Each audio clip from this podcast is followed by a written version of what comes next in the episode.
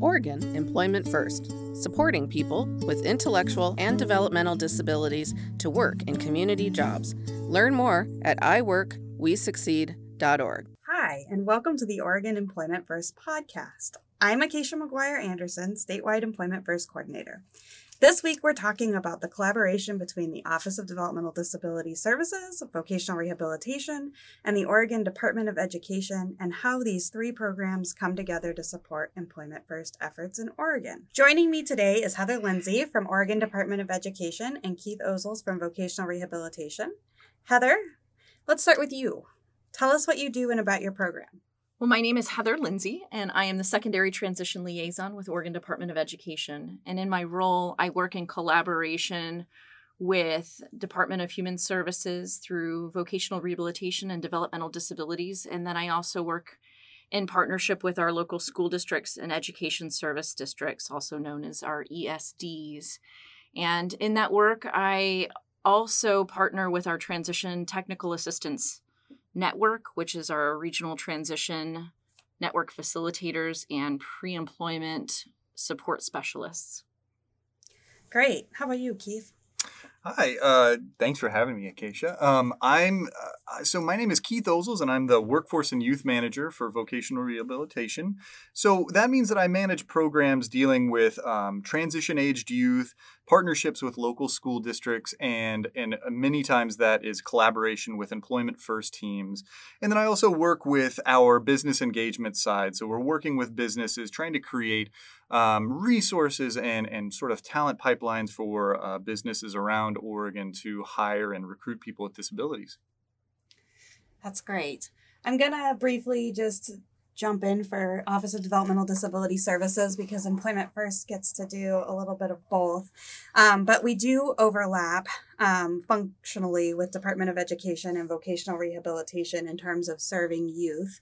Um, DD is a little different from education or VR because we serve from birth to death, um, which is exciting. But then we have these specialized areas, which I think is where the collaboration is important between DD and VR around how students are able to go from school and get work experience um, that may be funded through pre-employment services or through education through their transition program or even through developmental disability services.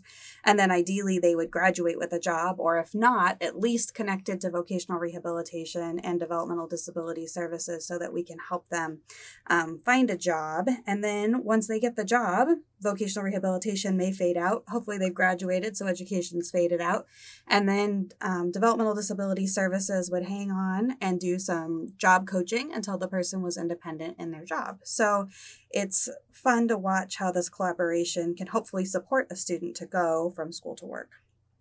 Heard about Employment Outcome System? Doesn't sound exciting, I know, but it is. The Employment Outcome System, or EOS website, puts you in control.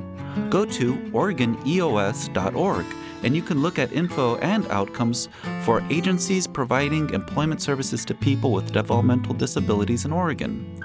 You can look up providers in your county and compare their numbers on employment services.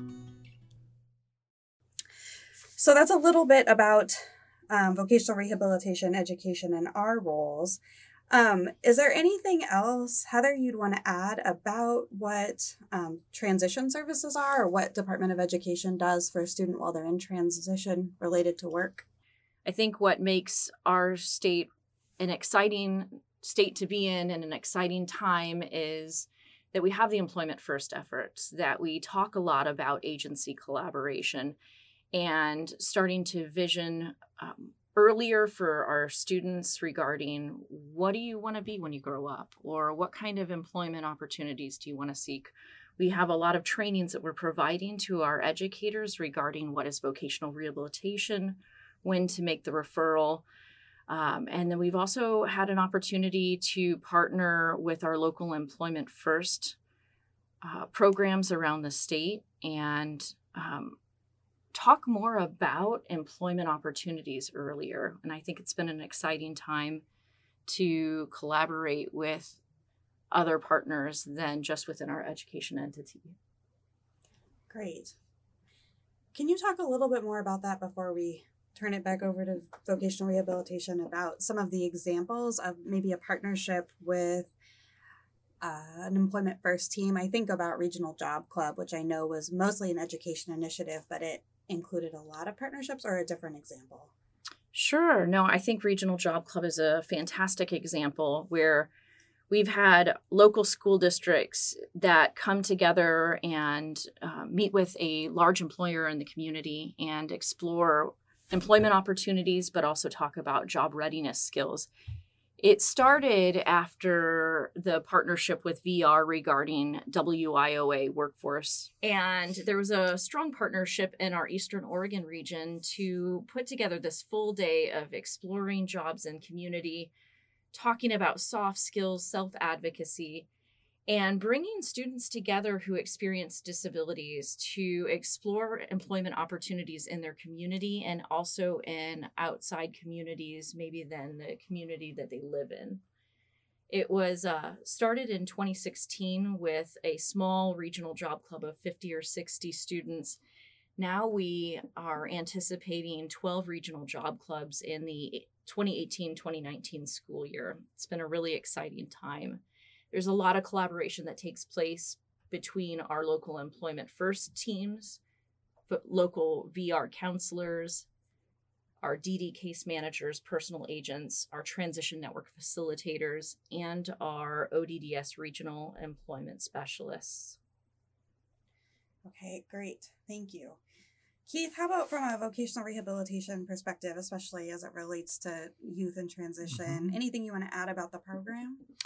Yeah, I think that um, the partnership is vital. You know, in some ways, I see that VR is sort of a connector between these two agencies because many times in the school setting, students are exploring a lot of different interests that they may have. They're they're building up those independent living skills, and then when they're really at that point when they're ready to seek competitive integrated employment, they'll usually reach out to VR, either seeking pre-employment transition services or maybe wanting some more um, more substantial help in actually identifying and finding a, a, job in the community. So VR will will definitely partner with the school district, learn about what good work they've done there, start working with the individual student and develop a plan. And many times we need a team for that student to be successful, especially if they're a student who are going to need ongoing long-term support. So that's when we're pulling in our DD partners and, and their parents and guardians and really wrapping around eh, that student and exploring what are the things that are going to be elements for their success. How can we line those up? So once we get that job in the setting, in that competitive integrated setting, we will fade out over time, but we want to ensure that, that we have our DD partners providing those ongoing supports or possibly it's natural supports. And so we want to make sure that that is in place before we step back. So um, it really is, it's, it's teaming, coming together through staffings with our partner agencies and just learning from the good work that we're all doing. And so I think that the partnership has really made it so that we're we're um, we are coming together. We're using that collective knowledge about the individuals we work with to to ensure their success. Do you or someone in your family experience an intellectual or developmental disability and want to learn more about Oregon's employment services for people with disabilities? Tune in to the Oregon Employment First podcast on the first and third Tuesday of each month. Hear about employment success stories and learn from experts and people working in the field about what is happening in Oregon to support people with developmental disabilities to work in community jobs. That's great. And it makes me think a little bit about when I was a services coordinator in the DD field. Um, one thing that I was fortunate enough to do was work a lot with transition age students, and there's so much that happens for a services coordinator then. And obviously, for the person who's receiving the services, they're having to figure out if they already live in a residential home, they usually have to go from a child home to an adult home. Sometimes they live with their families, and so they're trying to navigate do they want to live independently or maybe look at a group home or foster care home. So they've got kind of that that where are they going to live? But then so much of this depends on work. Um, i think when i was a services coordinator what was so cool about transition is we had families and individuals who'd been integrated in their classrooms their whole lives. So there was no question when they graduated from high school they were going to be in the community and part of the community.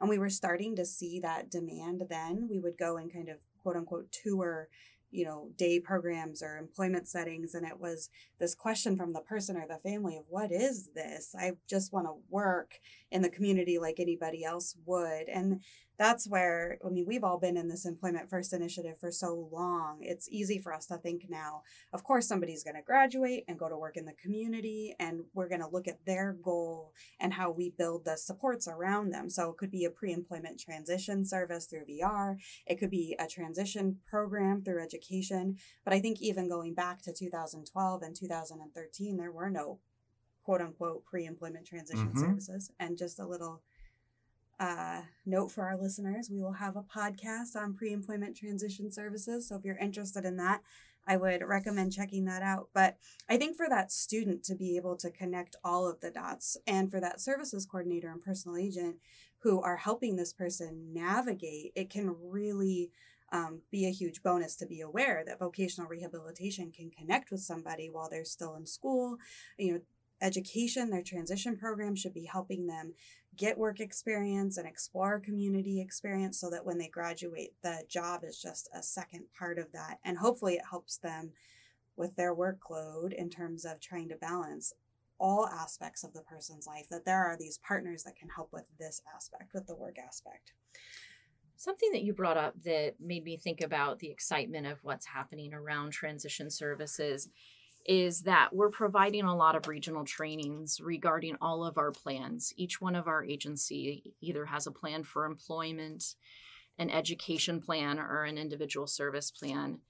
What we've done recently in our trainings is we've al- we've talked about the alignment of those plans. That there's an employment goal that is associated with each plan, and to make sure that they align with one another to make sure that we are sharing information. We've talked a lot to our educators about all of the great assessments that are taking place in the school setting and in community to share the community work experiences that students are completing. And then also just to make sure that when you are having your individual education planning meeting, to invite your partners to the table. It's been really exciting to hear stories from our communities regarding transition IEPs, where there are seven, eight, nine people around the table that are there to provide great wraparound services for our students and families. Yeah, absolutely. That's a good that's a good point. We know that you know our field has a lot of meetings to go to, but prioritizing some meetings like the education plan or plan for employment and coordinating it with the ISP or the individual's service plan or support plan um, can definitely be a way to actually save time in the long run because you do have all those partners already clued in. Definitely. Thank you. So, we've talked a lot about overlap.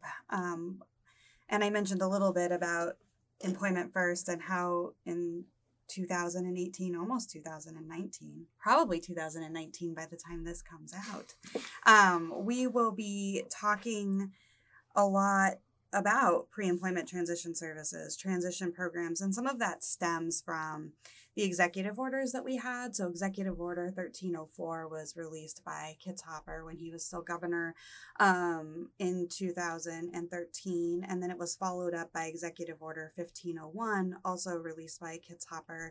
Um, and that was really part of what initiated employment first. Um, even before that, in 2008, Oregon was one of the very first states to sign on to the national movement around employment first, which really means, for those of you who this may be a new concept, it's the idea that every person, no matter what type of disability or what type of um, support need they have can go to work in the community and work in a job like anybody else would. And it's our job as a developmental disability system or education system or vocational rehabilitation system to build supports around that person so that they can have that opportunity to work. The Oregon Employment First podcast explores topics centered on employment for Oregonians with intellectual and developmental disabilities. Field staff, providers, Oregon employers, people with disabilities and their families may be interested in topics ranging from the history of Employment First in Oregon to how to have the employment conversation from a case management perspective. The Oregon Employment First podcast airs bi monthly on the first and third Tuesday of each month. Tune in. So, one of the questions and I'm just going to ask everybody to think back a little bit, is how we've collaborated around those policies. And it could just be a couple of examples. Keith, I'll start with you um, around the executive orders and then the they were memorandums of understanding. Now they're agency. Interagency, Interagency agreements. agreements. Yeah, yeah. You want to share a little bit about VR's role there? Yeah, I mean, I think that um, those those agreements are really clarifying process and procedures about the way that we work together, and and just it it in some ways outlines the way that we can collaborate, the way that we can work together. So if you know if there is a change in leadership, if if somebody moves in a position, we have a guiding document that will really help us stay on track to meet our goals, to make sure that there is no um, lapse in service or there's no uh, there's no um, there's no point where we get misdirected i guess.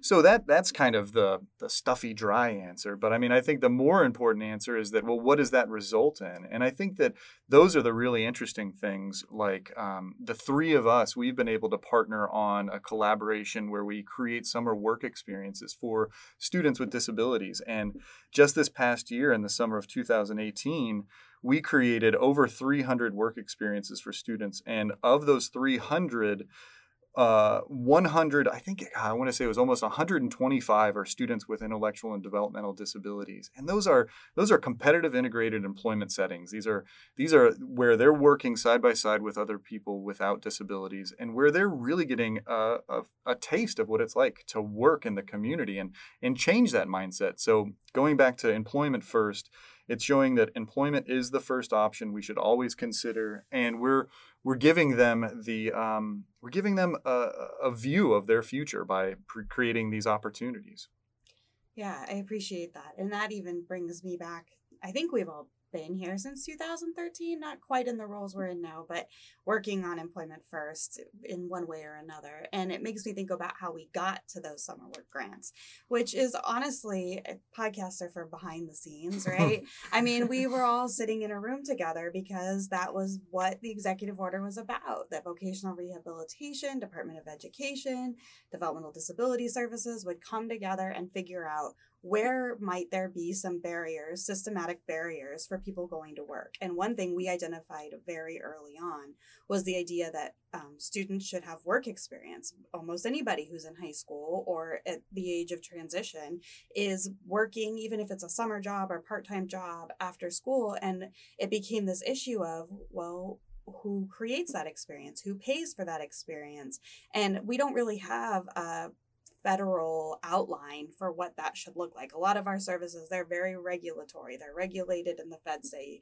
thou shalt do this and this and this. But in this case, it wasn't clear. And so there was a lot of conversation. And eventually, I think we said, well, maybe we should figure out what the best practice is and how this will work. And um, I really appreciate Keith. You said we could do this grant. VR's got the pre-employment stuff coming, and Heather said, and you know, education wants to be on board. You are already piloting something, I think, in Lincoln County, and I was happy to be a cheerleader. um, so I I think it's it, that's exactly the kind of Mhm. collaboration that came out of it. So it's not done by any means. We still need to see where those what we're going to learn from Mhm. those grants, but it's definitely exciting to see the outcomes. I mean, we've already heard of people going to full time work or at least part time, like 20 hours a week, um, straight out of those Mhm. summer work grants. Yeah. So Heather, um, how about you? Looking back to some of the executive orders or the different um, work stream meetings that we would have internally, and how that's changed policy or um, lended itself to collaboration. I think it's helped us to write policy smarter together. And when I say that, it's whenever any agency is going through any type of policy change, all three agencies are sitting at the, at the same table, having the opportunity to review the policy that's in draft to say, this might work for our agency or the things that may be of concern and to be able to have that open dialogue of you know these are the valid concerns i have regarding this policy or this is really going to complement our work and if you're going to have this policy in place let me make sure that i message out to our communities to let let our educators know that there may be a change in funding services I think of one ex- specific example is when Discovery Service became a uh, funded service through Developmental Disability Services. There was a lot of miscommunication of who pays for Discovery. I think we had the opportunity to sit together, the three of us, and say, how do we better message that information and make sure our educators know where Discovery is is provided, how it's provided, and how it's funded. In 2015, uh, ODDS wrote a transition policy and it talked a lot about what are some of the services that can be provided while a student is transition aged when they're in school or when they've exited school. I thought it was a great example of VR, DD, and education coming together to say, let's make sure we do an abbreviated educator friendly version of that policy to share so our educators knew what was coming out that was in a little bit more education language which was was very well received in our communities Great. Thank you. So I think the last question, and then we will um, wrap up our conversation, is our favorite part of working together. And I'll start. Um, but I really enjoy working with both of you, Heather and Keith, because I feel like we are all in a place where sometimes we have to say no because there's a rule or regulation or we don't have budget. But none, I've never experienced from either of you the roadblock of, well, no, and we're done. And I'm going to walk away from the table, and that's all there is to it. It's always a collaborative process of what if we did it this way, or what if we talked about, um, you know, asking the feds or taking it to a conference and finding out what other states are doing. And so I've always really appreciated that. I feel like I can come to the table with a problem or an issue mm-hmm. or even an idea, and we can work together to figure out how to resolve it. So thank you. Heather?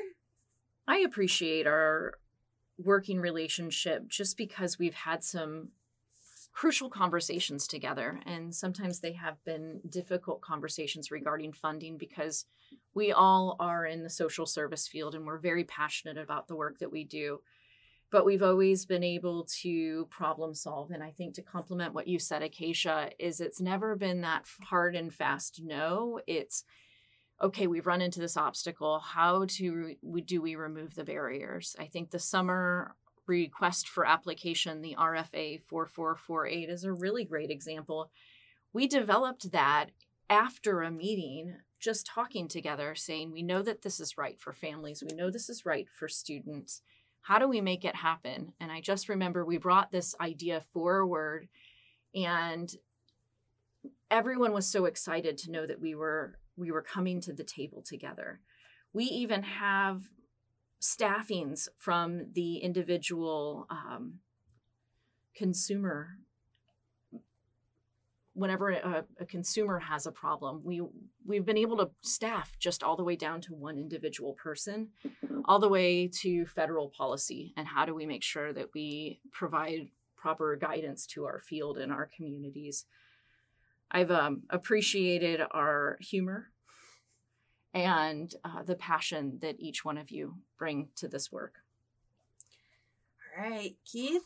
Yeah, I just to echo what Heather said. I mean, I don't, I don't think I've worked with two people that have been so passionate about the work that they do, which is inspiring to me. It, uh, I really feel like they're, you know, this is hard work that we do, and to know that I have two allies that are committed to their work and and people who will be there to help me solve problems and I just, you know, I, I think that we've been able to accomplish a lot because we are allies in that. And I think that one of the things that I see in the two of you that's so um, inspiring is that we try to create those same um, partnership and alliances at a local level.